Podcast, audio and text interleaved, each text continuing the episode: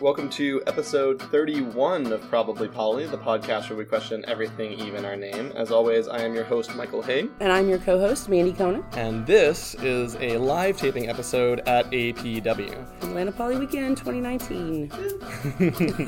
so it may have a little bit of a different sound profile than we normally do because it is more live. It's going to be a little bit less edited, and we'll see how that turns out. I think it's good. I think it's going to be fun. I think it's fun to do it with actual people in the room. Because APW is one of the few times I get to see a lot of people from across the country in person, I wanted to bring something physical. If you guys don't remember from a year ago, the stuff we talked about at Atlanta Poly Weekend, I did a maybe need, and we were able to raffle that off and raise some money for charity. Delicious mead. this year we weren't able to do that. However, we did partake. We did. I did still bring mead. And two of our listeners reached out to the podcast in, in different ways that were meaningful enough to me that I wanted to bring them something special and physical. Aww. So Norm drove 10 and a half hours and brought his entire extended polycool group, three people, drove 10 hours just because he heard about it through the show, yeah? Yeah. I told him I would bring him a, a bottle of mead that he could take home. Aww. And uh, I have the, the same exact thing because I wanted to make it easy to know that I wasn't giving someone something nicer than someone else for, for David, Yay. who David was the first person to donate once we opened up donations. Yes. So within 24 hours of opening up donations, David was the first person on our list donating to us. So we wanted to. He definitely loves the, the claim of, of our biggest fan. So. Mm-hmm. and I get messages from him like within days of you releasing the podcast. Told you the other day, he was the one that messaged me, fuck NRE. Well, and, and it's fun to, that we're starting to actually have a community because the more I've been spending time trying to think about where this goes long term, what we're doing, what we're actually trying to accomplish, the more I think it's going to have to be a group of people working together to accomplish the kind of things that we want to accomplish. We simply can't get more than we've already done other than continuing to produce content as far as getting new listeners. Everybody we know has been told a thousand times. So at this point, Yeah. if you're getting a new listener, it's because somebody in our existing community is telling somebody else Yeah. to listen to this podcast. It's not us anymore. It literally can't be. So we appreciate you guys spreading the word and helping us grow the podcast. Well, and you know, of course, uh, the feedback. Someone at the there's an after party last night for the party at APW, which is already a, always a party on Saturday evening, different themes each year. And they came up to me and they said something that I thought was really insightful, which was, you know, as much as the people really like your podcast, in a lot of ways, you need them more because they provide the feedback of recentering the work that we're doing, right? Because I might get really excited about some really esoteric existentialist question that is not helpful to people's day to day lives and just stay there if there wasn't an actual audience that we're talking to and who's responding back to us. And speaking of longevity, I don't know if you know this, but Friday is my one year anniversary with Probably Polly. I didn't know the individual anniversaries. I didn't remember you guys wanted them, but I hadn't looked them up yet. yeah, this past Friday was my one year anniversary of doing my first part on the podcast. I guess that means we should plan for Sarah's in a couple of months. Back to the, the jealousy, ahead, jealousy jealousy. bent. We're doing jealousy, but everybody does a basic jealousy intro 101, and I think that's been really done. Mm-hmm. Also, of course, jealousy is so nuanced and so deep that you could do 100 episodes on it. So we're going to try and stick to one specific thing so we can actually make some useful content about it, and that is the way in which in our community jealousy is such a taboo sensation that people are often compelled, especially new people, to pretend they don't have it while they do have it. And I think that's much worse than actually engaging with it. And I think that there's some really interesting parallels there between the way that men in general in the hegemonic mononormative world are taught to bottle our emotions and pretend we don't have them. Yeah. And how that always blows up in our face. And then poly is like, oh, we have free emotion and you don't have to do that and you can do whatever you want. But if you have jealousy, you're a terrible person, so don't do that one. Right, you're shitty at poly if you're jealous. Right. If you're jealous, you're bad at poly. If you don't have instant compersion for people, you're bad at And that's something that can be a real guilt issue for people Yeah. as well. And we talked about this a little bit before, so I want to bring this back. But I was looking at a study a while back that talked about how in polyamorous relationships specifically, when you are trying to resolve issues, if there is a disconnect between how much jealousy you think that you have and how much jealousy is reflected back to you by your partner, there's a huge drop in your ability to engage with it emotionally. Mm-hmm. So, in preparation for this, one of the things that I have been trying to do is jealousy research. And there's not as much as you would like to think there is, but I did find one book that's a composite of all the existing research that they could hmm. find. It's like pretty big, it's like 600 pages. I've learned a lot of things that I kind of theorized were true based on my experiences, but I, having the evidence for it, for me, changes a lot about how I feel about it.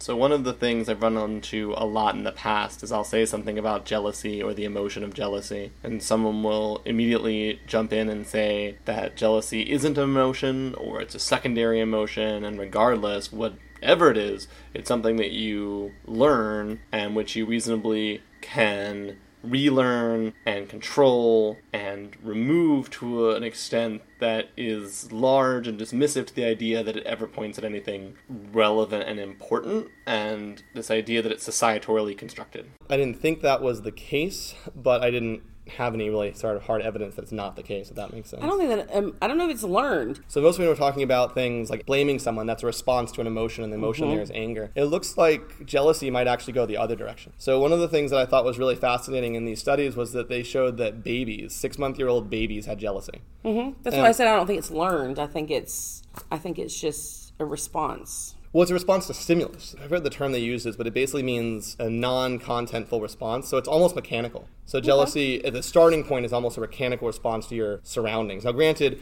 as you get older, what you know informs and creates new heuristics, as we talked about before. Like once you make connections in the world about how things work, you create a new heuristic in your brain. So you create thought triggers as mm-hmm. opposed to physical triggers for the experience. So think about learning as computer software as a metaphor, which is a terrible metaphor on how it actually functions, but it's a good metaphor in the sense that there's information that exists in like a mechanical system mm-hmm. that you have learned and that auto processes certain things in certain ways. So if I was trying to describe it that way, I would say that it looks like jealousy is in the circuitry, like a circuit board. So you can Okay. hardwire a program so that it happens mechanically, or you can program a program. Yeah. And so the way that they were showing, so the studies they did to show that babies have jealousy is they would take a six month year old baby with their mom, and then they would have the mom either leave the room or just deadpan, dead face, look away, refuse to respond to the baby for some period of time. And they recorded their hmm. responses. Then they gave the mom these, they, I don't know why they even have these, I guess, just for these tests, super lifelike babies that are so lifelike that in studies where they wanted around hospitals with them, hospital staff would get mad if you were mean to the fake baby.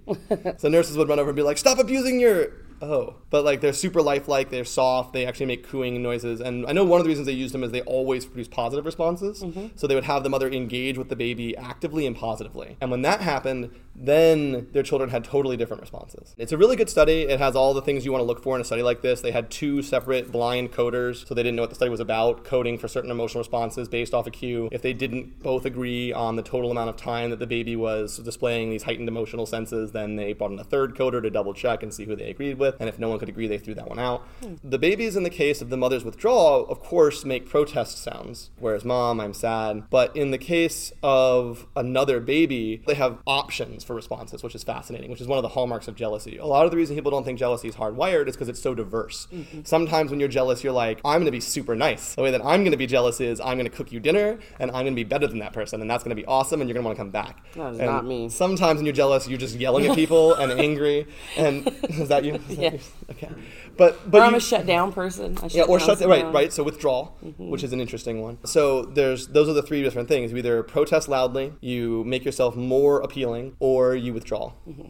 They found all three of those behaviors in six-month-year-old babies in response to jealousy from Oh, wow. procs. So they either would yell much more loudly and angrily than they would for just being ignored or being left, or they would become much more solicitous, which either means dramatically increased staring, so trying to make eye contact with their parent, or what they call approach. So the baby would get up and try and move towards the parent. Some of them going so far as to almost climb up the parent's legs Yeah. to get more attention and sort of break their attention from the, the doll. Yeah. Uh, other ones, of course, would become taciturn and quiet and just turn away and withdraw into a corner, which is a way to get attention, right? If your mom sees that you're mm-hmm. in a corner crying, she's going to come over and pay attention to you. But we know that six month year old babies cannot possibly be having the kind of thought process we think of that goes with jealousy, which is to see this other baby and go, oh no, that's a threat to my resources, and to have this Right. like internal discussion that then triggers these responses. So it looks like that those responses, basically, it's like the way we have a capacity for language, which is you don't start with language, but you're wired in such a way that if language is around you, you will always pick up language. So you're not actually like born babies, like as soon as they come out of the womb, don't have jealousy, but they have all these mechanical systems in place so that as soon as they experience any kind of resource loss, they start building a jealousy response system. Okay. Because they've experienced they don't like when their mom leaves, and so they start realizing that there's threats, but it's not realizing in a in a cognizant sense. It's it's more like a again, it's mechanical. It just sort of happens automatically, and it looks like the, those mechanical responses actually create the emotions, and then those emotions create the responses. Okay. So if you think about later when you feel really angry, it's actually this mechanical system figured out that something's bad and it just triggered anger as its defense mechanism. Okay. And depending on your experiences as, as a person generally and as a baby, what kind of response you are going to have, that, yeah. yeah, is going to be different in different scenarios based on every time you have that experience, it codes a little bit differently how that mechanic is working inside of you. All right. Of course, we talked about the naturalistic fallacy before, which is just because something's natural doesn't mean it's ethical. So I'm not saying that because jealousy is native, it's an ethical thing to have jealousy and yell at people or be angry or do anything like that. Well, I, no, and I want to I want to stop you and say jealousy in itself is ethical. Sure. It- absolutely. Being a human being is, is ethical. ethical, right? Uh, jeal- there's nothing wrong with jealousy. It's how you cope with that jealousy is where the ethics come in and, and where the, the differences come in. But I do think if it if there's evidence something is natural or non-natural can be important for strategies, for coping strategies. Right. So when people talk about gender being entirely constructed and wanting to break down the gender construct and wanting to remove that idea of gender, there's a lot of reason to think that gender as it's embodied is entirely constructed. Sexual difference obviously exists, but in an individual person that's an irrelevant statement. Right? There's such a, a huge divide in the possible expressions of genes that, you know, even if you say something like, well, men are on average 40% stronger in upper body strength. All right, well, that means there's a woman out there that's stronger than 60% of men. Right. So if you're going to say, well, I'm just stronger than women, you're probably not. You're probably in the lower 60% category, and there's probably some women who are stronger than you. and so. It- It's not useful to say things like, "Well, we shouldn't." And this is what we learned in in working spaces. You no longer say women can't be box loaders. You say women have to demonstrate they can lift 50 pounds. They say people have to demonstrate they can lift 50 Yeah. pounds. It doesn't matter what your gender is, your gender identity, non-binary, whatever. As long as you can demonstrate that, you can do it. Because my junk is not lifting it. That's right. That is not the part of you that's lifting the box. so, if you want to say things like, well, we should break down gender constructs and just treat individuals as individuals. When they come in for jobs, there's just no value in saying you're a man or versus you're a woman, right? Right. And so we work on trying to break down those gender constructs. If something is incredibly native, it's not worth trying to break down. So, in medicine, for instance, you know, if you have more estrogen or testosterone, you respond differently to medicines depending on which one you have more of. So, what you have the most of can be important to the treatment or the therapy they're going to give you, and it has to be taken into account when they're, when yeah. they're doing that kind of work. And you're not trying to completely deconstruct um, medical studies that are differentiated by sexual characteristics, because then you would have medicine that you don't know how it applies Right. which is its own tricky moral quandary because it looks like medicine you know about racism issues medicine works way better if you design it or tailor it to what they call ancestor groups now mm-hmm. so it means group of genetically related individuals Ancestors. and the thing that's really scary and, and fascinating, but scary, is that, for example, the leading medicine anticoagulant for heart surgery has a percent chance that you will basically bleed out because what it does is it's a blood thinner. Mm-hmm. And the way that most drugs work is not immediately, they actually have to be metabolized by your body first, and the rate at which you metabolize them determines how they work. So if you have a time release drug to thin your blood and your body super metabolizes it, it overthins your blood, and that's problematic. And so they do this one genetic test to see if you have that unique element in your system. And what they found when they started doing that for some people is that it's like 5 to 7% in black populations. Wow. So the leading drug for heart medicine is significantly more risky if you're black because the medicines are tested on a quote unquote even demographic of the country and the country's still 60% white, so the medicines in general favor white people. What's cool is I actually had that test done. Did you? Yeah, to see like what medications metabolize quicker and everything. Yeah, and so there's a movement towards that individual customization of medicine through genetic testing, which is a great motion. It's awesome. But it's a really interesting and difficult issue because you want realistically medicines tailored for different ancestor groups. However, the minute you let medicine companies choose what ancestor group to worship, they're only going to be. Uh, uh, sorry, what worship is right. I said res- I meant research, but worship will work. yeah, worship works in Um, that. Yeah. they're going to choose white people Yeah. Unfortunately, and then you're not even going to get medicines that help other groups. So it's still illegal to even consider that in your research. So what you do instead is you do the research, and then afterwards they do the studies retroactively, and then try and prescribe them differently based on ancestor groups. The thought here is similar, which is jealousy isn't the kind of thing you can completely break down. So a response like, "Well, we have to learn how to break this down completely," isn't going to help. No, no. And and people who say that they never get jealous aggravate the piss out of me because you do everybody gets jealous. Mm-hmm. Everybody gets jealous. They just deal with it way better than most people do. You know, they may only feel it for just a split second. Or they get jealous about something else. Right. Because the- it may not be what we all the rest of us get jealous about. Right. It's like I'm often noted for not getting tired for having debates. Right. I could debate 24 No. 7, seven days a week. And people are like, oh, you have so much mental energy. How can you handle that? But as soon as you put me in a room with a crowd, I turn into a little ball of sadness in a corner. Like if it's a very large crowd of people I don't know. Like I love people I do know. So people I do know, I'm an ultra extrovert. Like I said, I would never be alone if I had the option. But if you send me to like a bar or a club, I'm just like, You know, last year APW, last year when we were here, there was like a bunch of people out there, and and I, Michael knew me, so like every time I turned around, Michael was like right there with me. I know this one. Yeah, I actually dragged her out of the party into the hallway to have the part like the mead party with me, so that I was not surrounded by large groups of people. And and so it's not that I don't not that I don't get overwhelmed. That's get overwhelmed by something that's not the standard thing that people get overwhelmed by. Most people, even introverts, don't get overwhelmed by parties. That's why they're so popular because it's actually easier for most people to handle. So people go, "Oh, you never get overwhelmed." Well, and what jealousy, as it turns out, is is it's a response to perceived loss of resources. Right. It is, it's the fear of loss for sure. Right. Well, I'm going. I'm still on the science part of it for right now. So to separate loss from loss of resources, right?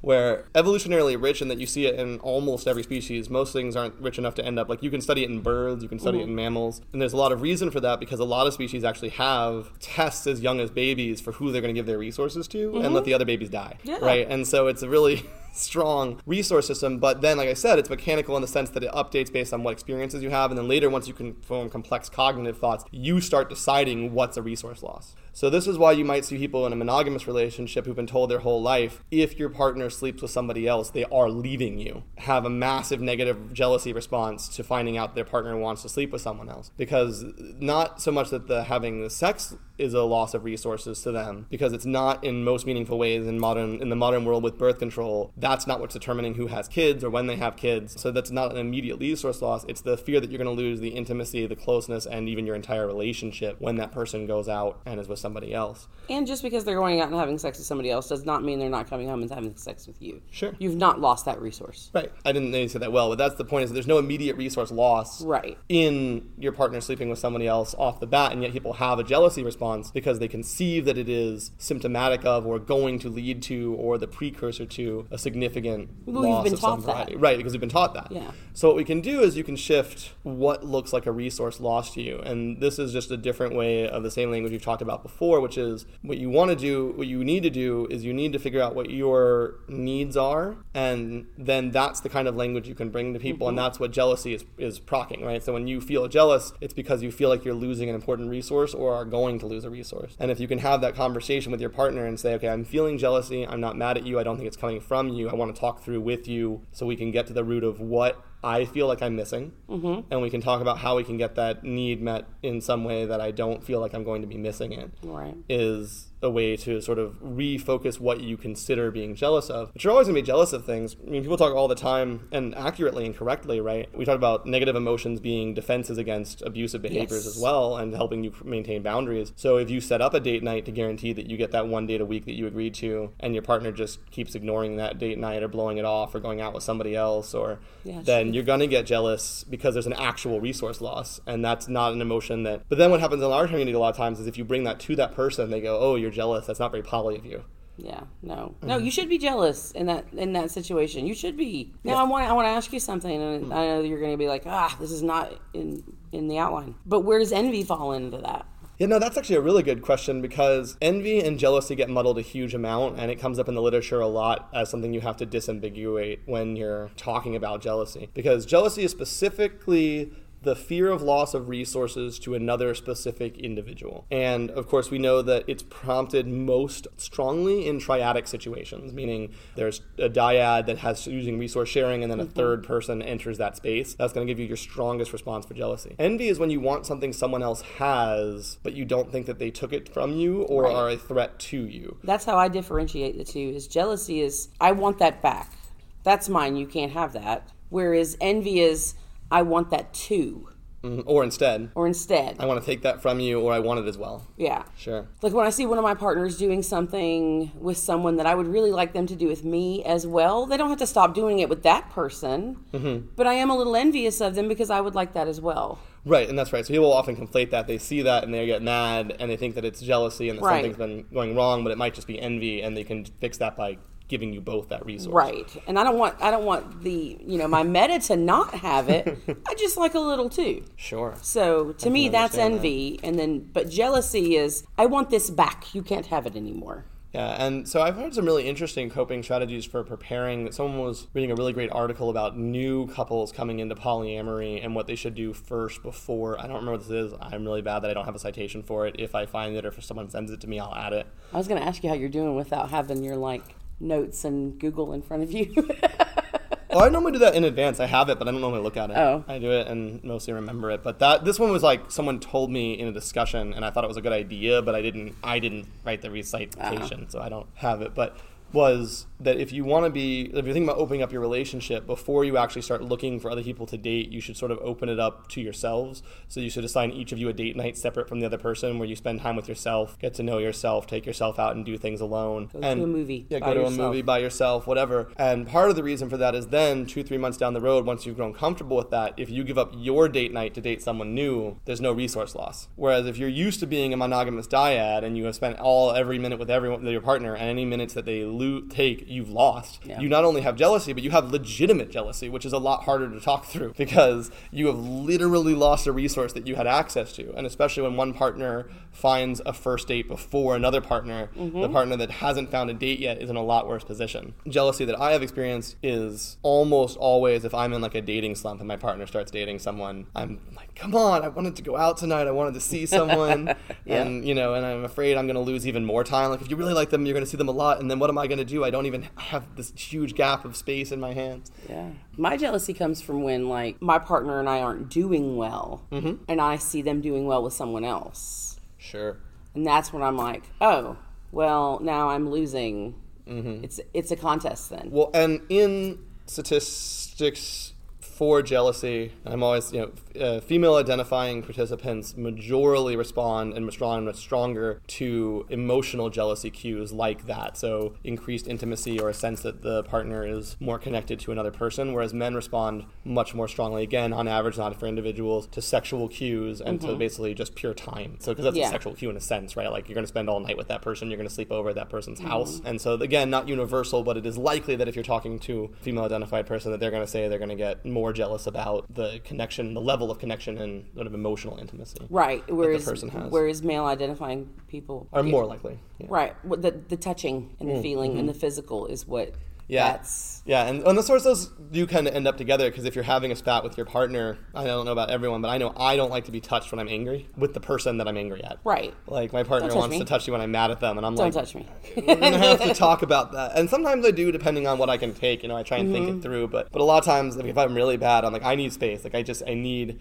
space. But I'm not gonna be that way My with the partner that I'm not mad bubble. at. You know, and so I can Yeah. see that being really hard as well. That there's both an intimate connection and a physical connection. hmm So then, how do you deal with that? How do you deal with legitimate jealousy? talking lots and lots of talking but but not only talking but aiming at where like basically aiming at control of the resources figuring out what resources you need having a discussion about what resources you want and what resources you're willing to trade because obviously you have less access to certain resource in a non resources in a non-monogamous context mm-hmm. Which is part of the reason why monogamy is such a hard loop to get out of because people who are in it even if they're miserable as soon as they try and step out they get this incredible sense of jealousy and it mm-hmm. pulls them right back in. The number one thing i hear when i'm talking to new people and i go through all of this stuff with them like that sounds amazing. That would be the best. I wish i could live a life like that. But i'm too, too jealous, jealous to let my that, partner do it. I could do it but if my partner did it. I couldn't take it. And the thing is of course you get those resources back. A lot of times, even from the same partner. In my experience, the forced dyadic space creates a, a just a natural thing where you see each other less and less. Like if, mm-hmm. when I go like a year without either of us having other partners, a lot of times I find myself seeing my partner less than when I have another partner. Yeah. Because I just start looking for meaning in other places eventually. Like that gets to be routine, and then I'm like, all right, well, I need to go work harder. I need to work on my research. I need to work on my, you know, getting paid. I need to work on getting promoted. We should work on having another kid. We should work on getting my kid to do things. We should get into summer camp. I should go help the summer camps. And then I realized I haven't seen my wife in like two weeks, and I'm like, that's strange. And so I think like many things, the idea that adding partners automatically costs you resources is illusory because fundamental They do. truth of Adding partners causes loss of resources. mm, but there's a lot of different types of resources. But but I mean, still, as a general, adding another partner causes loss of resources. I don't know. I think I'm going to disagree. I, I think it causes. How? Okay. All right. All right. All right. So, the fundamental thing about being a person is, as a pack animal, we accomplish more together whenever we're working on something, right? Okay. So, when you add more people to your group, you have a higher efficiency and a higher level of accomplishment. Like if you have, for these people who've had multiple partners at the same time, you've experienced that, at least for me, I'm more present with each of my partners. Being with one partner for a while makes me want to be with the other partner. You know, the, the positive endorphins and other um, bonding chemicals always in humans call up all of your bonds. So like when you're with someone and you're having oxytocin responses, you're gonna, your brain's gonna trigger for other people you have oxytocin responses with. You're gonna think of your other partners, you're gonna think of your children, not, you know, in a, in a positive way, like when you're very happy. And it makes me want to go back and, and I have the mental energy to do it. You know, that when I get tired, when I get burnt out, when I don't have enough socialization, when I don't feel like I am connecting in the way that I want, I end up spending the majority of my time overcoming that. Like it's mm-hmm. gonna take me three hours to get up, get my morning coffee, and get out the door because I'm just so tired that nothing motivates me Right. you know and then you add somebody that's that is new and exciting and you're having these great new experiences with and you just pop out of bed at five in the morning and you're like i'm ready to go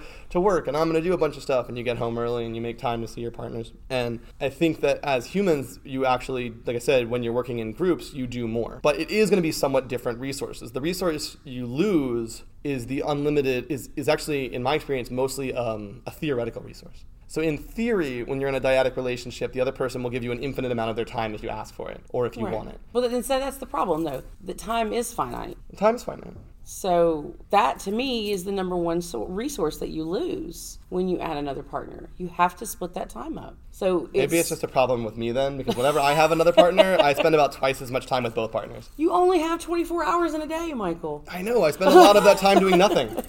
I spend a lot of that time working or being depressed or doing nothing. So yes, it is just you because I have no time during the day where I'm doing nothing. Well, you have a lot of relationships. Poly- okay, poly- polysaturation is still a thing. Yeah, yeah, right? yeah. And polysaturation includes not just partners that are romantic or sexual, but children, um, Jobs. jobs, you know, whatever Yeah. your total level is. So yes, if you are adding partners to a polysaturated environment, and maybe we should talk about that as an, an entirely separate episode. Right. It's a whole different type of jealousy because then it is legitimately nothing but asking people to cut back some of their resources so that Right. you can increase your happiness, which is not bad. I'm not saying that's a bad thing to do either. No, I mean, but but, it's a different be problem. you kind of get to make your own schedule at work. Right. Whereas I would say the majority of people have a set schedule, so we have those that time resources Mm-hmm. gone. You kind of get to go, eh, I don't, you know, I want to be home or I want to be with, be with this partner during this. We can't do that. So then there's there's a finite amount of hours left in the day. Whether I have two partners or five partners, Mm-hmm. I still have to choose who I spend my time with. They still have to share me with all the other things in my life. I may also historically only date introverts. Not intentionally, it's not my goal, but the amount of time that my partners want to spend with me is always dramatically less Right. than like I would spend with them given Right. the opportunity. And I don't. I mean, I don't date needy people, but they. It's definitely they do want time. Well, that's not bad. I would not complain if my partners wanted more I'm not time. complaining, And I I'm say- just no, no, I'm- I was agreeing with you that it wasn't bad. That you said they're not needy, and I was saying I don't think that's neediness. No, I mean, I have definitely dated needy people, and God, you can't do that. It's a reality. That loss of resources is there. It's a reality for most of us. Sure, sure, sure. No, I, I was thinking, not disagreeing. So I like I want to know how you deal with that or how other people deal with Mm-hmm. that. How do you go to another partner and say, "Hey, I want to take some of your time away because I want to spend it with someone else That- without triggering the jealousy. Sure. Well, I don't. Well, I don't think the goal should be to avoid triggering jealousy. I think the goal should be to go to them and say, "I am prepared to talk with you and work with you Right. until you are comfortable with what's going on. I understand that this is going to trigger a jealous response, and I think you should remove the blame from that equation so they feel free to have that response. Because the one thing we know is that if you respond negatively to people's emotions, they just hide them. Right. So if you go to them and go, "I want to do this," and they act a little bit jealousy or frustrated, and you're like, "Don't be frustrated at me." The next time they'll just pretend they're not mad, Mm-hmm. but they will be mad. And I think to acknowledge and accept their emotional ex- response and experience is entirely a huge key. I think for going to them and saying, "Here's what I want to do." But I think if you're being really fair to them, you have to understand that it might also, you know, we talk a lot about when things may not be compatible, but Mm-hmm. you know that there may be a boundary on how much time you're already spending with them. Where you go and you say, "I want to take some more time back to do something," and they say, "Well, this is the, the the minimum, minimum amount of amount, time yeah. that you spend with me already that makes me feel healthy and happy in our relationship and i don't want to go lower than that you know depending on how much time you're seeing someone i don't think that's necessarily a necessarily illegitimate response either and i think it's an important question of polysaturation not just if you feel that way but if your partners feel that way mm-hmm. you know one of the things in all the readings that we've been doing recently on the updates on the survivor pod is that a lot of the partners are saying that, that franklin just kept adding new partners when he didn't already have enough time to meet their Right. needs and then taking even more time from them. And then when they would come to him, he would go, You're acting jealous. You're not being very poly. You know, I should have this right. You don't own me. And it's like, okay, yeah. But again, in, you know, to reference the autonomy is not a cudgel episode, those things are true, but you're still being unconsiderate people who you supposedly care about. You're still breaking commitments and hurting people rather than talking it through with them and giving them consent. Because you could go talk to them and say, I want to do this. If that means you want to break up with me, I understand, but I need, like, this is something that I need. And, Right. You know, And I hate that. I hate that phrase. You're being jealous. You're not being very poly right now. Like I want to punch people when they say that. That's just stupid to me. Well, for me, the idea that there's one right way to do poly is itself. Right. It's Aggravating, yeah. But the the whole like you're jealous, you're not doing poly very well. Sure, and this is Human right, right now, not poly. yeah, having having the, the the right to have an emotional response without having the right to bludgeon someone with it, so Right. to speak. So yes, you should be able to feel jealous, and you should be able to take that to your partner and say, "I feel jealous. I'm uncomfortable with it, and I want to talk through with this to you, so we can get to a point." Where I won't feel that way anymore, and we can find a way to make this work. I mean, you can't always find that because there's incompatibilities. So maybe you won't be able to make that work, or maybe they won't be able to make that work and still see another partner. I wish there was always an answer to everything that was like, and you can have everything you want every time if you do it a certain way. But like you said, the final straw is that time ends up being finite, and energy and mm-hmm. resources end up being finite, and that's the reason we have jealousy to begin with, is because there's an actual risk of significant loss when too many resources are pulled, and there's a significant benefit to us when we have resources directed at us by other human beings. Right. And so we are hardwired to basically f- gather people's attention and resources and then try and hold on to it Yeah. against potential threats to the loss of those resources. yeah. If anybody has any questions or has anything to say, just kind of walk up. Yeah, if you walk up to the mic, we'll just stop when we get to a stopping point and let you talk. Or We'll stop and we'll bring the whole room's attention to you. Okay, so to go back though to some of the the theoretical underpinning that being poly might actually give you more resources, even if it's not immediately. it does. Right, is that you then get the opportunity to source resources from other people. We've talked about this before. You kind of view this the same way. Like being poly definitely gives me resources because I have children. So I Mm-hmm. have other partners who can maybe, when my children were younger, they could watch my children. Sure. If I went out with another partner, and and Yeah. so that was great. Yeah, like a primary concern about resource loss for sure is if you have a nesting partner who you have kids with and they Mm-hmm. start dating someone, you're like, oh no, who will have this extra kid duty? But that's a short term loss of Yeah. resources that in a long term space, if the relationship is intending to go that way, obviously if it's Paul, just like a night out, it's different. Right. But if the it's the intention right is long term, then it provides the opportunity potentially for that person, if they're they're willing and you're not coercing them, to provide times child care at a later point if draw it's something that they become interested in and you actually get more resources to go accommodations out. Right. Can we say your Does that name?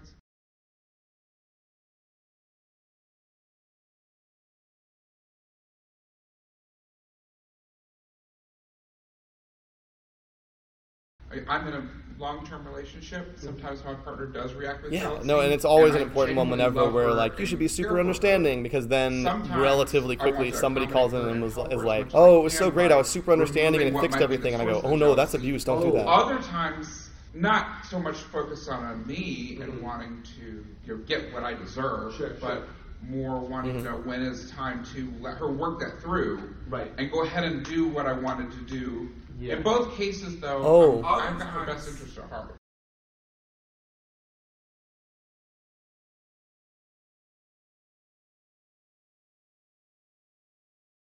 Right. Yes.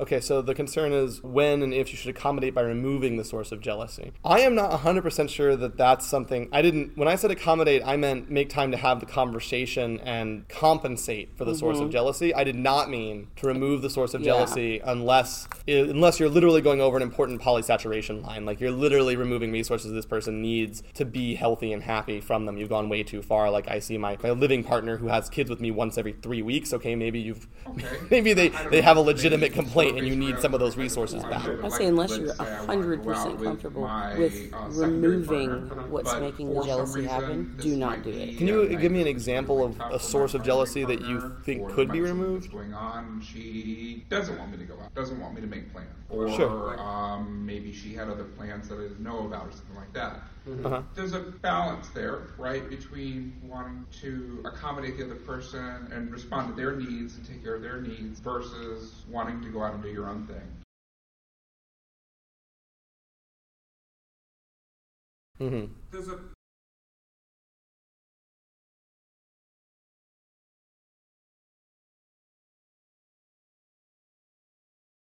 Right. Uh, Well, I would. That's just- No, no. I know what my answer would be, but Well, I'll, let's start with Mandy's because it's going to be shorter. you do what you want to do.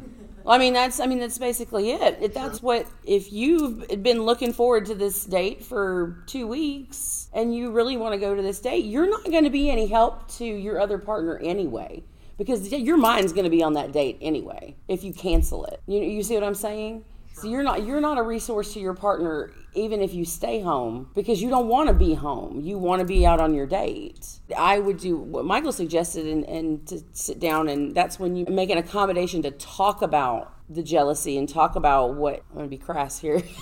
Cut this if you wanna.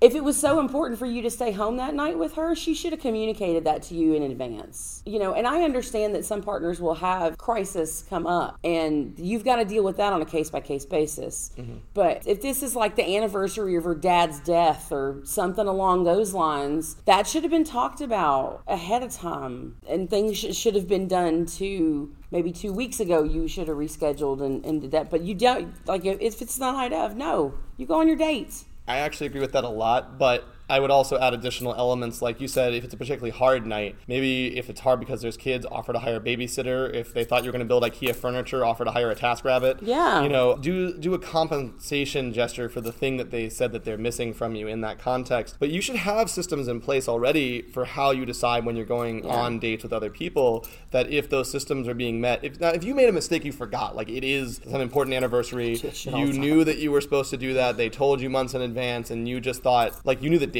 but you forgot what day, and so you were like, "Oh, I'm free Thursday," and it was empty, and you couldn't remember why. Because I do that a lot. I leave days open to schedule things for like business work, like work that Yeah. I'm doing, and then I schedule social activities in it, and then I call back and go, "Oh, I have work all day because I had a different calendar and didn't see that." That's a legitimate thing, but that happens in regular day to day life, and so then you call your partner and you say, "Oh, I'm sorry, I knew months and months and months ago that this was this important anniversary that I was supposed to be here for it, and I forgot. I made that mistake." And then with the secondary part, you say, "Oh, how do I make that up to Right. you?" What can I do to make this better? The same way you would if you had an important business meeting that Yeah. you blacked out but forgot it was there and it's like I have a presentation my whole career depends on. You're not going to go and go, "Well, I had a musical date, so I got to go to my musical date," right? Like obviously there are things where you you made the mistake and the mistake's on you and there's a system for what that looks like. And the system should be the kind of system that's fair to both partners and that both partners benefit from, i.e., if later you have a date with your primary partner and your secondary partner had an important anniversary that they told you about that you forgot, your primary partner then you got to go to and go, "Remember how we have that deal that if there's a super important thing that I forget, I have to go do it still.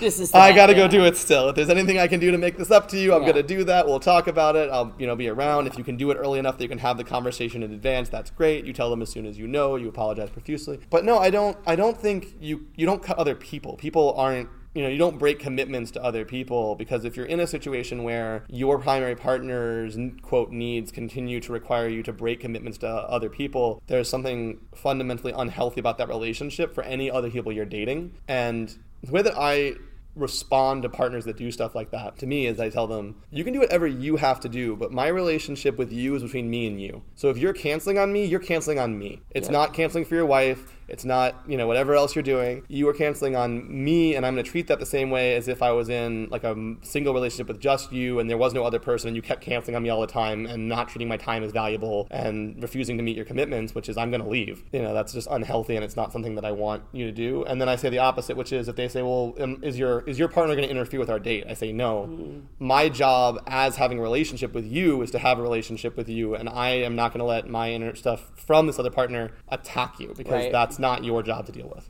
And and I would suggest, you know, if you come up into that situation, you know, and you were supposed to build IKEA furniture with that night with her that night, and you forgot, you know, offer solutions. You know, like, hey, I know that I fucked up, and I have this date tonight, and I know that, that building the IKEA furniture is important to you. Is there any way that we can do it first thing in the morning? I can try and maybe not stay out so late tonight, mm. so that I can get up with you first thing in the morning and build the furniture with you. Would that be all right? Don't you And have Google you know, and we could go to breakfast. You know, make it up to them and do it sincerely. If you if you forget or if you double, I double book all the fucking time. Yeah. So Yeah, I'm the pro at. Shut up, David. Don't you have Google? we do have Google Calendar, and I go, yeah, I'm going to put that in the calendar as soon as I get there. and I go about my business, and it never gets put in. And then somebody's like, we're going to the movies on Friday. Oh, yeah, yeah, well, yeah, that's awesome. There's nothing on the calendar. And then Thursday night, we're still good for Friday. No, actually, we're not still good for Friday. Let me see what I can move around and, and figure this out. So, I would also generally say if it's not something that you would do to any one partner, you should very carefully think about why you would do it to another partner. because you're going to run into couples privilege. Yeah, because I mean, obviously that's what that is at that point. Yeah. That's couples privilege, and and you know if you have an agreement, that's also different. Like I know people who do want to be secondary partners. They don't want the level Mm-hmm. of commitment or need, and they want to only be seen every so often. And part of the deal is you're my secondary partner. If my partner needs something, I'm going to run off, and you're going to be by yourself, and they're fine with that. And if that's your deal, that's cool because you already discussed how you're going to handle these conflicts, Right. which is what you should have done anyway. You should have discussed with all your partners how you're going to handle these sorts of conflicts and make sure that everyone's happy with the like the triage system you're going to employ. Yeah. Because obviously, if your primary partner gets there, or any partner trips and falls on a staircase and gets rushed to the emergency room, your other partner should let you go. Like, oh, you're in a date, don't care. I'm going to the emergency room just like I would if any other important person in my life fell down a flight of stairs. That's where I'm going to be now. That's the kind of conversations you should have. So if they have expectations and again, it's one of those things where in, in non-monogamy you just have to have more conversations because most of us have built-in societorial scripts, like society auto ranks, like injury, then important occasion, then you know among individuals, but they don't have an automatic script for if you have multiple people at the same right. So we have relationships before friends, before you know, but kids before relationships before friends. You know, like mm-hmm. so it's already built baked into the, the the pie, so to speak. But of course, we've talked about how you also end up in different cultural groups where those are inverted, like relationship then kids versus kids then relationship, and you guys fight because you never had that conversation, Right. and you both think the other person's violating the built-in social contract. So you should always have this conversation. Twice You just didn't Yeah. notice it as much before you were fielding multiple relationships at the same time. So, so to build on Paul's question, I had a partner of a partner of a partner, because only in poly, that used metamor. to pull right. She, she was my mega metamor. Twice removed. yeah, she would pull the panic attack card all the time. Mm-hmm. So the person in the middle will just call him George. I don't know. George would have time with his with partner A scheduled, and they mm-hmm. would be in the middle of it. And partner B always seemed to have a panic attack in the middle of it and need George to drop everything and go tend uh-huh. to her. And it was so funny how she always had these panic attacks in the middle of the date with partner A. And it is, but also it's entirely possible that that's just causing emotional stress that she hadn't coped with on a conscious level Right. that actually caused a legitimate panic attack. So from their perspective, they just had a panic attack and didn't know why. Because for the people that I have been with who, and just friends I've also been with who have panic attacks, they usually don't know why. Right. And they'll even Yeah, say I mean, there's I not a triggering or precipitating And sometimes event. I know why, and sometimes I don't. Right. But it was just it was um, pattern said. Right. Well, I said it was tricky as a starting point. Yeah. Uh, so it, it it's really hard sometimes to gauge that whether you need to drop everything and go. Sure. And eventually, partner A got sick and fucking tired of it, Mm-hmm. and said, "You know, that's it. Don't don't make plans with me because I know that we're not going to be able to finish a date anyway." Sure. Yeah, and obviously I don't know all the conversations between the first time that happened and the last time that happened. There was a lot. If I was in that situation after probably the second or third time, I would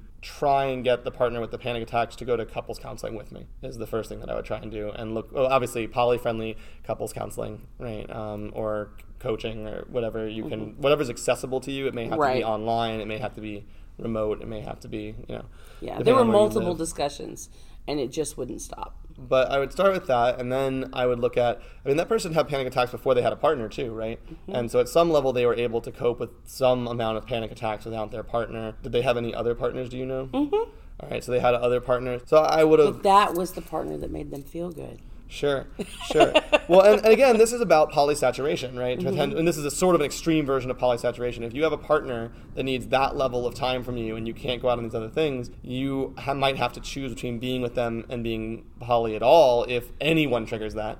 Right. If you see a pattern, I mean, it's obviously abusive if you start to see a pattern. Like they use it to control who, what type of people you're dating. So, like Right. some people it's fine, and some people they always have a panic attack about, and they end up you end up breaking up with that person. Mm-hmm. Then you've ended up with someone who is You're being manipulated. yeah, being manipulated Yeah. either consciously or unconsciously. I don't necessarily know they're doing it on purpose. Maybe not, but, if- they're still doing But it. But you don't want to, and then you have to decide if that's the kind of life you want to be in. But if Right. it is, you need to start thinking really carefully about adding new partners because you're subjecting them to a manipulation by another partner. And like I said, my perception of relationships is that in the end, everything starts at as much as this is sort of weird for poly people is, is dyadic.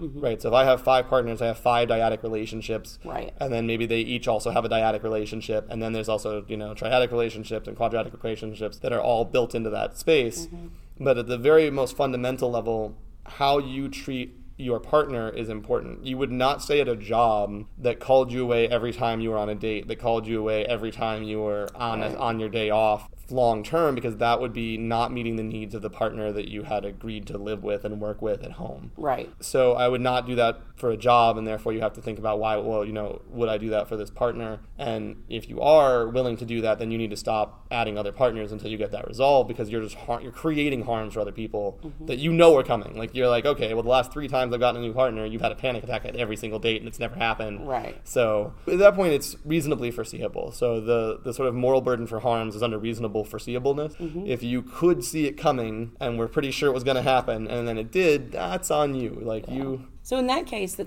partner A, I don't feel was jealous. I feel she was envious hmm.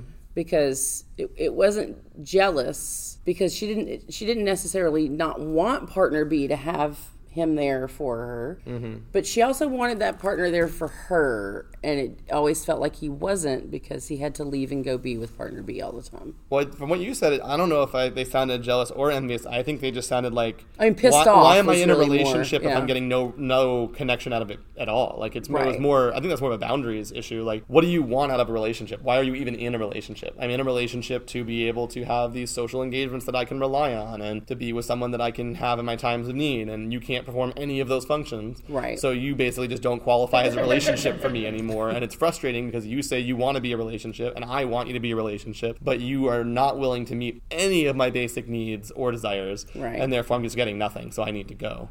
Yeah, and and today they are not together. That sounds right. um, but yeah, I, I would definitely have tried to, if you could have gotten the partner that had the anxiety to counseling as a starting point. Because I really, I don't ever want to start from the position of invalidating someone's neurodivergence or, Oh, me- yeah, or mental health no. issues at all. Like that's, I've been with a lot of people who have those that are very legitimate and they're significant and they they do need help working through them and it happens. But again, if you decide to take on that role, it'd be like, you know, if your partner's suffering from a sort of a significant illness that requires a lot of time and care and mm-hmm. attention where you have to stay home and take care of them 8 hours a day, you also shouldn't go out and get a date Right. if it's if you don't have space for that in the needs that that person has. Right. So then, like I said, that's why I would be mad not at the not at the person who is doing performing the anxiety attacks in worst case scenario performing. So maybe Right. not, but in worst possible case scenario, like they were actually manipulating. And that's the thing that happens a lot in, in polyamory. People get mad at the metamor instead of the partner, and it is the partner. Is the partner The that's making the decision. Mm-hmm. They're allowing that to happen to you, and the partners who you have the relationship with as well. Like that, Metamor doesn't owe you anything other than like basic human kindness um, and like basic human decency, Yeah. which is a, a pretty thin line. it's definitely the partner who is allowing the other relationship to dictate your relationship. Yeah, and I don't necessarily mean you should be angry at them, but you should hold them accountable in the sense of you should be analyzing like my relationship is what it actually is. It is not what it would be if this person stopped having panic attacks. It's let's objectively look at how often I see my partner, how often they make their commitments, how often they keep their commitments, and then hold them accountable to that and go, you're just a bad partner. Mm-hmm. You don't ever show up, you never stay. I understand you have these pretty legitimate reasons, but you knew you had those reasons before we started dating, and you haven't done anything, or if they started popping up after only, Right. you haven't done anything to resolve those issues in like a timely and fair manner. Right. And you haven't drawn hard lines. Like you could draw the hard line of once every two weeks, you just have to call a different partner. Because if we break up, you'd have to call a different partner anyway. Mm-hmm. Anyway, right. So and you got through them before. Yeah. Without the partner. so I will come when you need it, but at least once every two weeks, I'm gonna see this other partner, and whatever happens, I'm staying out right. with them, and you need to go talk to somebody else because you're gonna navigate these things one way or the other. Yeah, and partner A even went so far as to say, okay, no cell phones on our date. And the center partner didn't feel like he could do that. He felt worried about the other partner then and concerned, and she just said, fuck it, I'm not. Yeah, and that's the right response, right? So when that person says, you know, I would say it like this I'd say, clearly the person you're with has medical needs that are so severe from your perspective that you do not have time to have a healthy relationship with anyone else. Right. So you should go handle that, which is fine. I understand your commitment and desire to have that commitment, but I am not going to put myself in the position of constantly being on the altar of that problem. Right. All right. So now, how do you handle it when you've got multiple partners and you get jealous specifically with one partner but not the other ones? So. And I, so normally when I talk about this kind of shit, my partners aren't actually in the next room and people have access to them. So I'm usually uh, like across the country, and but um, okay. So I experience a lot more jealousy with Ryan than I do with Jerry. Eh, Or any other partner for that matter. Most of my other partners, I don't experience a lot of jealousy with, just twinges here and there. But when it comes to Ryan, I'm much more jealous, and I have no idea why. Okay, so I say, do you have an idea why? I don't. I Okay. don't. And he's the same way. Uh-huh. Besides Jerry, he doesn't give a shit about Jerry. 'cause Jerry was there before Yeah. him, and there's that whole We'll, like we'll, we'll do that one yeah. separately at the end, real quick. But, um, so one thing I will say is jealousy mirroring is a significant thing. So I had literally never experienced jealousy with a partner until the, and this is back when I was so monogamous. But the remember the ex I told you that's like abusive, Right, right. For how jealous they are. I was super jealous in that relationship because they were super jealous, right? So did you feel like you needed to be because they were? No, it was more like, well, if I'm not allowed to go out and be around a female because I might cheat on you, you? why are you going to a club and like having and a DJ kinda riding on your stomach? All no, no, it was more like if there's a legitimate fear here, if you're worried that being around the opposite gender means you'll cheat, that I'll cheat. Is that because that's what you will do? Ah, right. Like right. it was more like people draw from our own experiences to determine safety zones, right? Right. So why is it that you think that me being around anyone who's a female, even the thing that we ended up breaking up about, as you know, was me spending time with my best friend's wife. Right. Like, okay, so you saying that has just made it entirely worse for me. So now I'm like, oh my god. Well, you is don't he, know, Is he you- jealous because he's cheating on me? Or, or is he jealous because you're Somebody jealous? go get him. Am I jealous? What? Or is he jealous because you were jealous? Maybe he was more jealous because you displayed jealousy symptoms, right? The thing is, jealousy, again, it's mechanical in a lot of ways, not necessarily rational. So it isn't. Right. So I had that thought process, but also we don't know that that's what started the thought process. Right. Because we know that once you have a negative emotion, you look to assign blame for it, and then you create the reason, but that might not have been the reason that Mm-hmm. Actually caused Yeah. it. So that's my that's my backward thinking thought about why that happened. But what I actually I, I mean, I do think that jealousy triggers for for the other person being jealous of you. I think that's one question. And does he have now? Does he have less experience with being poly? Yeah. Okay. So well, we'll have to go now to the why are new partners scarier than old partners? Right. Right. So And that's that's not just in my relationship. that is- that's across the board. That's uh, like Everywhere. almost every. Yeah. Mm-hmm. Yeah. Everybody is shaking their head for people who are listening. Like, the room is shaking its head. Yes. So if you you know, for a lot of people, that's a super huge struggle because obviously I'm more, much more jealous of my partner that I, Lissa, that I had when we started, when we opened up our relationship to become poly. Right. I have been and continue to be jealous and have to work through those issues with her whenever she does something with other people that I have never experienced for new partners. I've never experienced jealousy for new partners. That comes from that jealousy stems from fear of the unknown. Mm-hmm. Sure. Right. Well, because I have I- this long yeah. history. So there's well, there's both sides of the coin. So I was doing that side first. Okay. So there's this long history there of having we were to, you know even though we were discussing polyamory and trying to get dates basically since the first six months we were together, Mm-hmm. we didn't succeed at doing that for like four years. So I have four years of and I also only being me, space. only having to be like me, need not having to share her attention. Right. And also, as I pointed out, she is an extreme introvert to the pa- case that half the time, if you ask her her favorite thing about poly, she's like getting a break. Michael goes and does off with somebody else, and I have space, and I don't feel guilty about that space, and I don't feel like I need to do things for him, and he's not just around going, "Hey, you free? You free? What's going on?" You On a side note, last year, listen, uh, listen, your son were were gone for a lot of it, and I'm like, you know, I hate that. I hate that she's not down here doing classes and stuff. And you're like, she's really happy just being in the hotel room without me. That's true. I uh, was like, oh, okay. so, so I have a significant fear of the fact that as an extreme introvert, I am definitely worried that if she puts any of her social energy into someone that's not me, I'll have less right, okay, so because there's so little of that resource. of resources. Yeah. And it's already a level at which is difficult for me that I'm very concerned about that. And we have to have that conversation. And I've, you know, I've told her, I said, like, I'm, uh, I'm gonna have these negative emotional responses. I can't, I can't help that. I don't want that to change the way that you date. Like, I want you Mm-hmm. to make the choices that you want to make. And of course, it still does, right? So she still makes some choices because she just thinks like, is going on this date worth creating a negative emotion that I'm gonna have to have a conversation about? And I, And I'm, I'm sad for it. that. And it is. And sometimes it's worth it, and sometimes it's not. And so I just wanted to, I wanted to acknowledge the fact that I'm still making it harder Right. for her to date than I want to, but I don't know how to do less than have an emotional response. And But if I your response that- is to not want to deal with it, then Right, but I think that I think one of the best ways to deal with that is that because you know that Alyssa has to make that decision Mm-hmm. if, if this date's important enough to elicit a negative response from you I and guess my have to question deal is, with it, why do then you that need to do the person is important enough to negative her. emotion with So on the flip side of that coin, you should be happy that she's found somebody that that's important enough Yeah. to do that. But getting to that place over that jealousy hurdle is the hard part. Oh, I don't necessarily have to do that, but she's afraid that I'm going to have a negative response, even if I don't demonstrate it visibly to her. And some of the processing I do have to do. I have to do the processing part where we talk about if my needs are still getting met. That part has to be done with her at a certain Mm-hmm. point. But most of it I don't have to do with her, and I've told her she doesn't have to do it with me. But So just not because you tell someone that they don't have to do something doesn't mean that they dealing with your don't negative want emotion. to do might it. And I mean, I'm not saying that that's the case. I don't 100% know Right. what her internal state looks like, obviously. I'm just saying I like to try and be as open as I can do with the things that I do, maybe not as well as possible. Or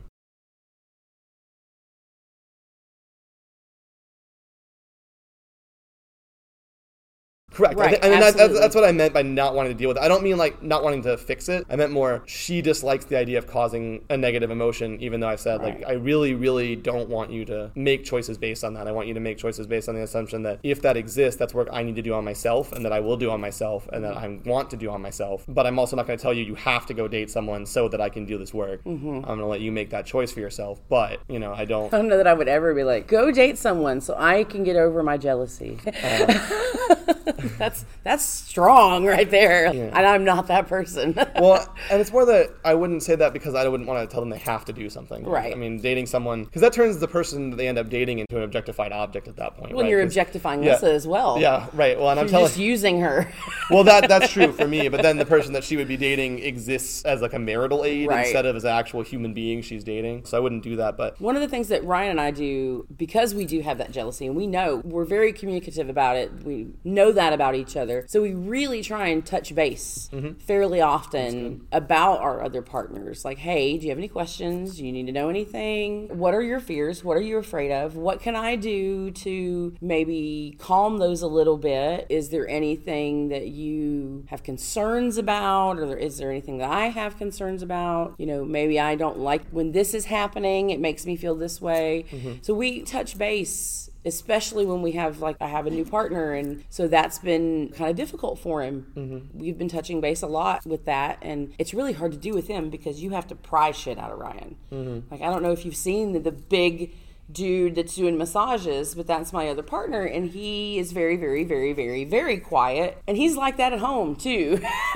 so you have to pry information out of him. So we have to sit down and make an intentional conversation about this is what we're going to talk about, and we're going to be open with each other, and this is a safe space to do that. So the flip side of the jealousy for new people is, of course, that when you start dating someone who's already dating someone, that person's a fixture. So there's no question of loss of resources because you know what the resources that person takes up are, and you fit yourself Right. into that space. Most jealousy is theoretical. You're scared you will lose resources. Only a small percentage is actual resource loss. It does happen. You're right, and I'm not trying to undercut that. But most Mm-hmm. Just jealousy, in my life, it does. most jealousy is theoretical. Yeah. Because even even in your life, I imagine that the fear, the jealousy fear, is probably more extreme than the actual loss. So like the Oh, fear of yeah. loss is eighty percent of it, and the actual loss they have to cope with is twenty percent of it. Because if you get to know me, you know you're not you're not missing much. But They're really not losing much. But so that, that is certainly the other thing is that it's a lot easier to come into a relationship with Yeah. someone that has partners. But even then, if they start to have more partners, you're used to that scenario. You came into a relationship, they had a lot of partners, and they're getting new partners. But I don't know if it makes it any easier just because you've had you have multiple partners or you have many partners. Adding that one more in still triggers a jealousy thing because you don't know what's going to happen with this new partner. The other ones were established. There's a history there. You know what resources they take up. Mm-hmm. But this new one coming in is still an unknown. I think it also depends on what core resources the person offers you that you're worried about losing. Okay. At the point that I'm coming from in my own personal experience was what I'm drawing on heavily to, to like this kind of response. Like, what mm-hmm. emotions have I felt? So jealousy has not been studied super intensively, not in, like as an emotion. It has the least total literature of any sort of emotional or cognitive function that's as consistent as jealousy is. It's There's very little work done on it. Part of the reason is because it is so hard to nail down what counts as jealousy, since it can be a positive response, approach response, a negative response, and a you know and a retreative response. It's really hard to sort of codify it for That and study. people don't like to admit they're jealous. That's people don't want to admit they're jealous Yeah. even to themselves. So it's a very hard thing to study. a lot of the studies are in like other mammals species and like how the brain reacts and stuff, or in babies because you get actual responses and not mediated responses by what people Right. want to pretend they're doing. So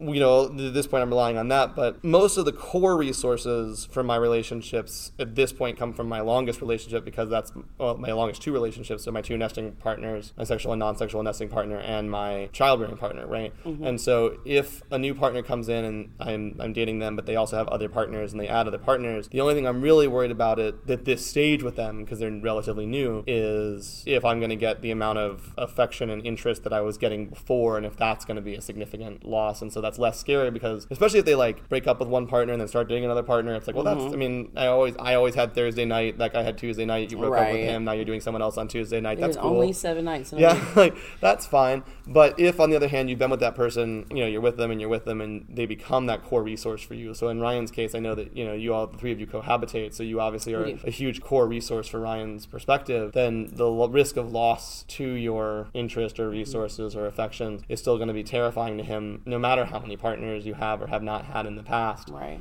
On a long timeline. But if he's dating other people, I imagine that if those people come in having partners and they have partner turnover, he's less jealous. And I think you said he's less jealous of other partners dating than he is Oh yeah. of dating you. Mm-hmm. Because Ryan participates significantly in your family at this point. Mm-hmm. As I understand it, your kids treat him a lot as another dad. Oh yeah. He yes. and so he, at a very rational level, has a lot to lose from breaking up with you. Right.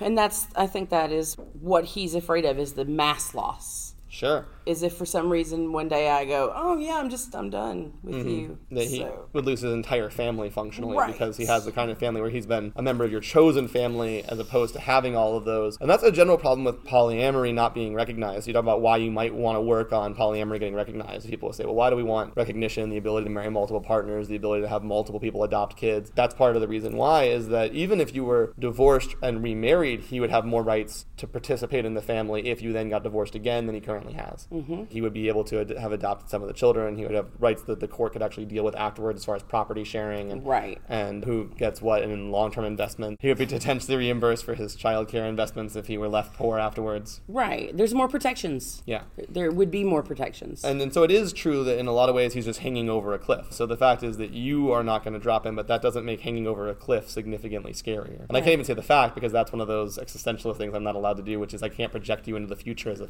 as a given. I don't know what you're going to be like in ten years, you know, or five years or three years. oh, just wrinkly and bitter.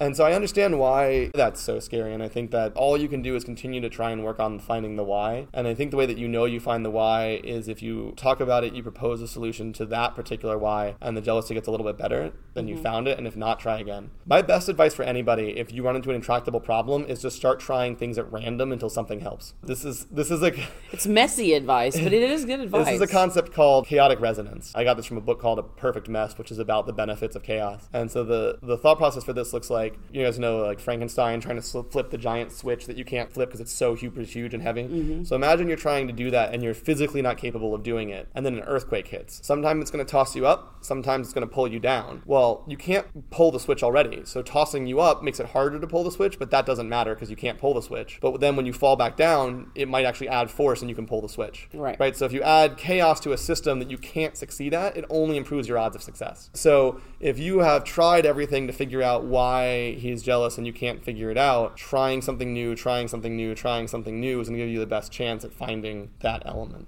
right, or even knowing why he's jealous, but just trying to figure out ways to dissipate it. Sure. So Right, right. So either one of those. So either trying something new as far as is this what you're thinking, or trying something new as does this help you dissipate it. Right. You know, and, and either one of those will eventually potentially lead to the other. Like if you find something mm-hmm. that dissipates some of the jealousy, that will probably give you a hint Yeah. at where the jealousy is coming from. And if you figure out what the jealousy is coming from, that will probably give you some hints as to Right. where the jealousy is going. Because you know, it is possible that maybe the jealousy is about that potential greater loss, and there's something that you might be able to do about that. You might be able to write some sort of contractual agreement that says, you know, if X happens, then you'll get Y and Z, and you'll still be able to see my kids, and you'll, you know, Right. whatever the, and you can walk through. Oh, the we, needs and we stuff. definitely have that because we're. I mean, we're married. We we have had a commitment ceremony, and we have papers written up to protect him in case of breakups and implosion Mm-hmm. of the family. So we do have that in place that kind of protect him. But it's still that. Yeah, well, and that's also not necessarily enough. Like, Right. if I lost my whole family, even if I was allowed to see them, The piece of paper wouldn't help. I mean, well, it wouldn't make me feel fulfilled. It's not like I'm going to live in the house with my children raising them anymore, Right. right. Just because I get to visit them on weekends, it's not like I feel like there's no risk there. Right. I wouldn't suddenly be like, well, I guess I'm good. I'll at least be a weekend dad. Whatever that counts for, I'll be fine. Yeah, he's definitely the only one that like when I embark on something new, how how is Ryan Ryan going to deal with this? Mm-hmm. How how is this conversation is going to go this way? He's who I worry about. Sure. And you have no context for that? Like, he doesn't automatically lose dating time, or he doesn't feel like he wants to see you more than he does when you ask him about that, or like, No. none of the conversations. And so he doesn't know why at all? I mean, he hates losing time, so that I mean that is part of it. But some of it is just irrational jealousy. Like it's just we don't really know yet where it Mm-hmm. Yeah. stems from. I mean, it has to have a trigger, though, right? Especially Right. that's one of the things we New learned person from the, from is the, what triggers it. yeah, sure. A new person having a positive social interaction with you is the trigger for the jealousy. But and, and maybe they're based on past experience that's so deep that it's going to be a long time to unlearn them. Right. I think a lot of it comes from before me. Yeah. And the way that sure. he was treated in other relationships. Yeah, I know that one, you know, obviously, even though I started doing jealousy mirroring, and the partner that I had that was super jealous, she'd walked in on her husband cheating on her in their bedroom. Yeah. So that's where her jealousy primarily came from. It did not, in fact, come from thinking that she was going to cheat. It came from knowing that she'd been Right. cheated on. And that's horribly traumatic. I can understand the PTSD there. Well, and especially because she didn't know why. There were no warning signs that she could see. She had no grasp on it. So, Yeah. you know, she felt like before that happened, she felt like she would know if someone wanted to cheat or was headed towards cheating. Right. then after that, she's like, I don't know. I don't know what cheating is to look like. I don't. You could look happy and then you could just cheat on me. I don't know. And so everything was terrifying because Right. it was like I mean, I think we all want to say that there's signs, there's signs, and sometimes there's just not. there's definitely not signs. Yeah. Sometimes you notice things, but Yeah. there's not always signs. It's not like a default. right. When he starts doing this, he's going to cheat on you. And some people cheat because they have the opportunity, Opportunity, right. And some people cheat because they're dissatisfied, Right. So it's not true that people are going to cheat automatically because they're dissatisfied, and it's not true that people are going to cheat automatically because they have the opportunity. But because either those is an option, there's signs that there's dissatisfaction because they're going to come and say, "I'm dissatisfied." You're not going to listen, and then you have stuff to work with. But there's not a sign if it's just, Really? "Ooh, that was exciting." Someone offered me the opportunity to cheat, and I was like, Right. "Cool, I'm going to do that." And I do want to clarify real quickly for the listeners that just because people are poly does not mean that they don't cheat. Like Right. we deal with That's right. cheating just as much as monogamous. Well, yeah, just as much as monogamous people do. Yeah. So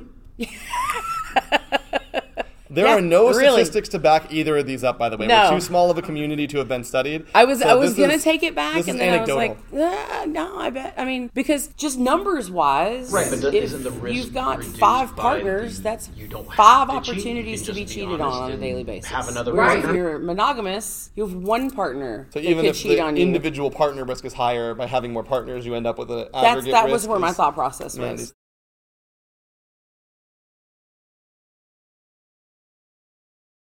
Another Right, we don't have to, but there are definitely things in people's relationships where they don't want to have that conversation and they do cheat. I've definitely been cheated on. In an actively poly relationship, have been cheated on. Well, and what I think what Mandy's saying is that in a sense, the, the statistics are lower. If you have five partners, the chances of any one of them cheating on you, so any one relationship that you're in has lower chances of cheating. But the chances that you will be cheated on if you're in multiple relationships are Right. end up being fairly similar because you have the extra risk associated with each of the relationships. There's no statistics. There's so not. I don't, that's just I don't know out of my like. ass. So I don't know. And of course, that would also mean it would depend on how many partners you currently have. If you Right. only normally have two partners or less, then probably your chances are lower. If you normally have 10 partners or more, probably higher. Um, but I definitely know cheating, happens Mm-hmm. Cheating happens even in poly. because there are relationships that people will consider inappropriate. And so their partner did that without telling them because they knew that they wouldn't agree to it, Mm-hmm. basically, but didn't want to lose the relationship that they also enjoyed. And therefore, you had cheating. So cheating happens whenever the thing that the person wants is something that you wouldn't tolerate and still have the relationship because you still then end up in the situation of having the dichotomy do I want to be with them or do I want to do this activity? And having the third option or lie and do this activity and still be with them. Yeah, I've cheated before. When early on, and when Jerry and I were first dating, I wanted to see somebody, and I knew that he wouldn't be okay with it. Hmm. This particular person. So I went behind his back and I saw him. Was that important for me to see them? I knew Jerry wasn't going to be okay with it. Logically, and from outside of the situation, I should not have been seeing this person. Inside the situation, I wanted to see this person, which happens a lot in mine and Jerry's relationship, where he is the logical outside. You really shouldn't do that. And days later, months later, I say, "You were right." I shouldn't have done that, but I did. But and and I did. I cheated on him because I didn't want to have that conversation. I didn't want to have to defend what I was doing on a daily basis. Of course, it was horrible and and exploded and was awful. And he was right.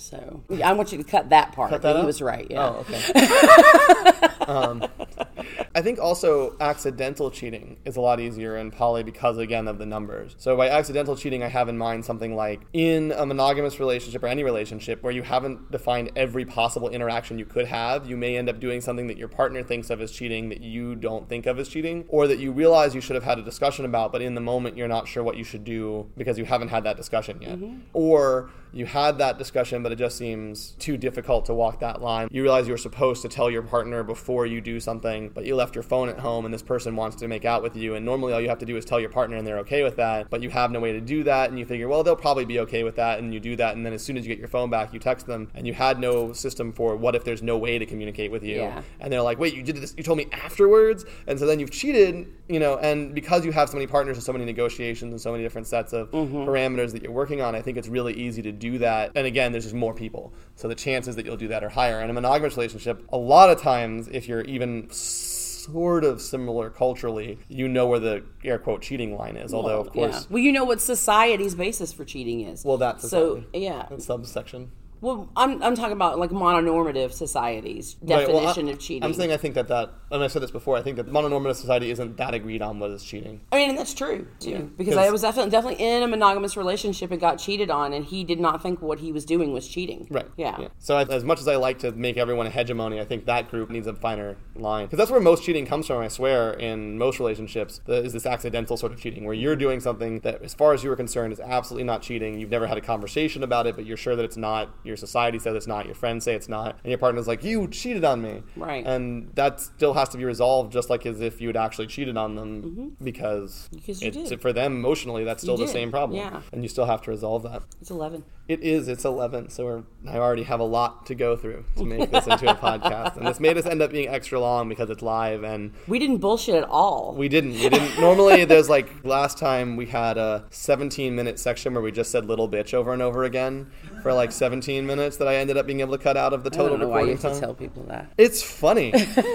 I might put that in an outtakes video somewhere. I think that, or Yeah. Uh, Sarah and I had a discussion because she cannot say she she called something a little bitch. Yeah, but she said it was, it was like- a little bitch. Yeah, very British. She said the little T's really hard. And I was like, uh, okay, first of all, you don't call people a little bitch. It's a little bitch. Yeah. she cannot say it. Yeah. She's like, little, little, no, I can't do it. Little, little bitch. Yeah. so we, we, we did. We spent like 17 minutes I was just surprised trying to teach her how to how, say how long bitch. it was. When I went to go cut it, I was like, okay, five minutes, ten minutes, fifteen minutes, seventeen minutes. Okay, seventeen minutes. Yeah. But no, we didn't, and we had a lot of good listener questions. And I guess we had uh, audience questions for Yeah. once, which is great. Are there any other questions on jealousy before we wrap up? Because that's what we're fixing to do. yeah, I was trying to do summary. Yeah. All right. Okay. All right. So this is a lot to try and put into a summary and to hit the main points of. The, you know, the biggest thing that I just really want everyone to understand is jealousy is as close as science can ever tell you. It is innate. It is something that everyone will always have. It will always be with you. You have to do the work on yourself and with your partners, not to overcome having jealousy because that's impossible, but to reconcile jealousy as it comes up, yeah. to cope with jealousy as it comes up, and to try and relocate your resource triggers more accurately, as accurately as you can. So, if jealousy is triggered by the fear of resource loss, if you can attach your resources that you're worried about to things you know specifically and how they'll get met, it will lower how often that happens. And the more you have that exposure, the easier it will become. So, a lot of people, of course, they're transitioning monogamous to non monogamous. The first time their partner is either romantically or sexually with someone is, I mean, this massive fear. And then on the other side of that, if they had nothing, if they don't lose things they care about, every time that happens and they don't lose things they care about, they get better at not associating with jealousy because they understand that it's not associated with the resource loss they're afraid of. But then they might start associating other things with the resource loss that they're afraid of, um, depending on where they're losing resources. And so if you can have those conversations, set good boundaries about what you need out of the relationship to make you happy, and you can get the commitments on those resources such that new relationships don't affect them, you will have less jealousy triggers. And sometimes all you need is reassurance. Sure. Yeah. That's definitely something that Ryan needs. Is he just needs reassurance every once in a while that Yeah. we're good, we're solid, we're still on the path. He just needs reassurance. I often need reassurance that I'm allowed to ask for Is there anything less I, I would like to because I, I feel like I'm very needy where I'm like, can you just tell me that you're still really happy with me if that's true oh, and if you're not? I just want to do a check in way more often than I feel like most people want to do a check in, and then I feel you like I'm annoying. check-ins on friendships. Yeah, I do check ins on friendships. That's a personal question. I hope that some people think that's sexy. I don't know. I like if a partner comes to me and is like, I just really want to know that I'm really important to you still. Yeah. I feel very valued and like, like my relationship s- is safe. I don't think sexy is the term, but to me, it's really heartfelt. Like when one of my partners comes to me and says, you know, I just, I need to know that we're good. Well- I need to know you still care about me, that we're, we still have the same vision, that we're still there. To me, that's heartfelt. I don't have any kind of negative feelings when, when a partner comes to me uh, like that. Well, performative sexiness is entirely culturally structured. So, performative sexiness being when you say or do specific actions that are meant to be sexy. Is it sexy is constructed. It's not default. Well, so like, why was it considered up until very recently that asking for consent wasn't sexy? Right. That if you went to someone and were like, "Can I kiss you?" it was considered less sexy than like Oh, just getting close, touching them, doing all the little gestures to notice if you could get close, and then doing it. And now there are a lot of people who I know that if you do that, they're like, "Get the hell out of here!" Like they totally shut down. It's not sexy at all. Consent so is very it's sexy. A, yeah, right. So it's it's about what you attach it to in your mind, and generationally, that's also going to be very different, right? So the older you are, the more likely that the attachments are to what has been historically true because that's what you came up in, Mm-hmm. and that's what you were programmed inside of. But those scripts can definitely be rewritten. Like I personally think it's super sexy if a girl asks if she can kiss me. Yeah. Because I get really excited at that moment, among other things. I'm like, man, this person wants to kiss me so bad. They were willing to ask out loud if they were willing, if I could kiss them. Like, Well, and it's empowering. I love it. I think it's incredibly sexy when someone asks to kiss me. Well, I do think it demonstrates confidence. I think it is performative of confidence, which is always sexy, I think, because you put yourself in a place where they can say no. Right. and that you're willing to not, like, to understand that that's still who you, like, you're fine, even if that's what Mm-hmm. they say. Whether they say no or not, you still wanted to kiss them. Sure. Yeah. And, you know, it's that all the, you miss all the shots you don't take. Right. You know, so if you decide not to do anything, then you're definitely not going to get what you wanted there. Right. So I think that that's one of the things that we are, the general push in liberal culture moving towards is reframing what is sexy in that space and not sexy. Seeing those performative non-consent gestures as being more creepy in a sense that they're not giving us the chance to consent. And on the flip side, making sexy the consent gestures mm-hmm. and attaching that to positive behaviors, to safety behaviors, to caring behaviors, and understanding that person cares about us enough to not want to risk injuring us when they want to engage with us. Yeah. But that's a really good question because that is one of the major problems people face when you're like, you should always ask consent. People are like, is there anything less sexy than that? And that's a really common issue. And I think that's also a big part of, you know, he'll talk about rape culture, and I don't mean this negatively to attack you or anything. That's part of that, which is if you're taught that asking is unsexy, the only alternative is not asking. And a lot of people may be really good at not asking and gauging what someone wants, but an equally num- number of people, or even if it's a small number, let's just say a very small number, are terrible at it. But if that's what the culture demands, is that you take without reassurance. asking in order to perform confidence, there's always going to be violations. And that's something that as a culture we should not want to be creating or encouraging. But, I mean, but your question was, is it sexy to ask to check in, mm-hmm. right? Like I said, Michael does it in friendships, even. So he'll actually text me, and he kind of mind vomits. I do. sometimes. I like large quantities of information and I try and make them smaller because other people like less, but my was like this, you got like this, it's still big. Yeah, and and he'll go, you know, I'm sorry, is this so, is it okay if I still bounce these things off of you? And I find it endearing, sexy. I mean, not so much, but because it's Michael. Not that I don't find Michael sexy, but it's Michael. we don't have that relationship. It is endearing to me that he's concerned about how I feel about him dumping that information on me. So I find it endearing. I'm glad to know. And that's reassuring. Thank you. But well, and you know, I I know that I am a lot of work because I have not intentionally. I have a lot of energy. I have more. I have enough energy that I easily overwhelm people without meaning to. I definitely go, whew, Michael's. In fact, Jerry just walked in, and I'd say to him all the time, Michael's being a little high maintenance today.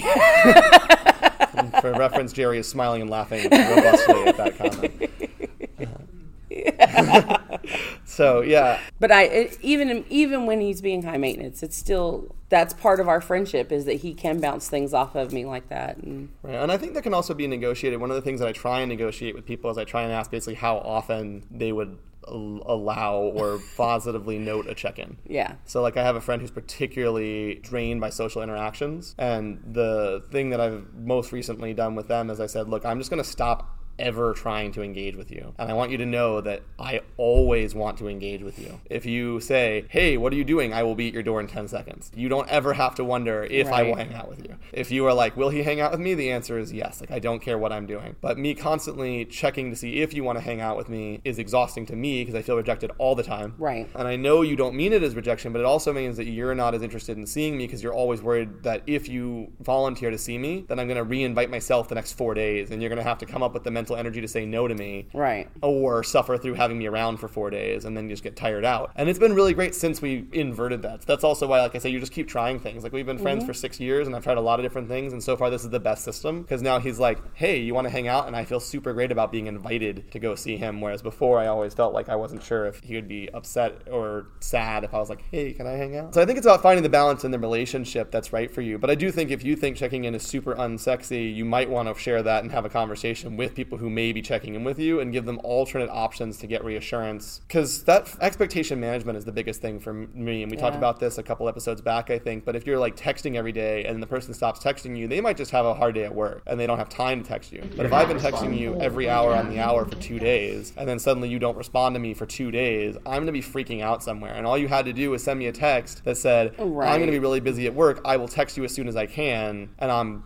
good because you've now No, told no, me no, I mean why you're Oh, not okay. responding. I feel Yeah. like when I am. so then audience member said, it's that simple. Why don't people get that?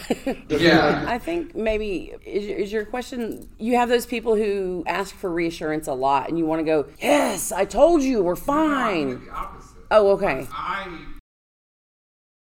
Yeah, for sure. I feel bad doing it. Like it's a thing that I'm I have to learn to do. Well, and and so that's why I said I ask for reassurance that I can ask for reassurance. Like that's where I'm at at this system is that I start with like if I ask you for reassurance, will it make you sad or upset? Can I do it? How asking often can I do it? Like where's your threshold between where you think it's healthy and where it's just aggravating? And then once I have that, then I feel less bad coming back for the other reassurance things. Because you're right, in our culture, the one that I grew up in, for sure, that is considered incredibly unsexy. It's considered Yeah, it's, right. It's me, considered it's- compliment sexy fishing. has nothing to do for with sure. it. And, and that's the, I think you can also frame it that way. What you can say is, I don't need you to compliment me or tell me how great I'm doing. I just need to know where we're at so that I can match you. Right. Because my biggest issue is I am not really good at gauging where someone wants my intensity to match them, and I can easily overshoot. Like again, like with my friend, I get really self-conscious about like, am I overshooting? Am I draining them? Am I overshooting? Am I draining them? Am I overshooting? And then I get in a cycle where then I'm asking for reassurance all the time, which is then draining and overshooting,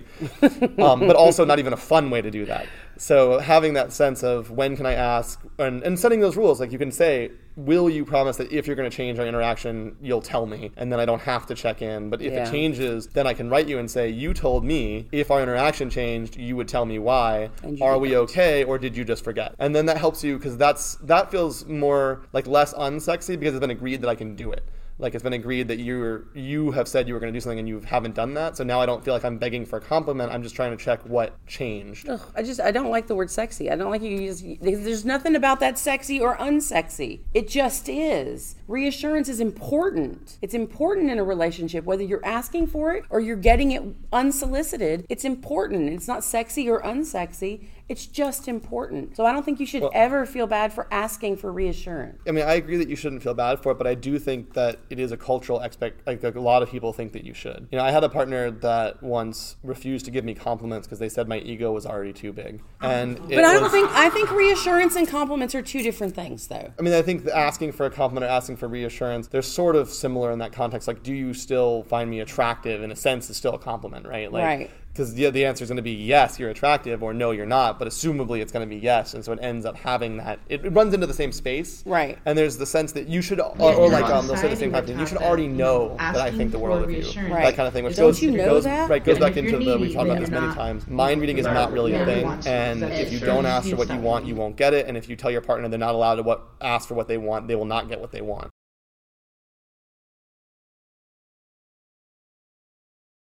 Yeah. Desirable. Yeah.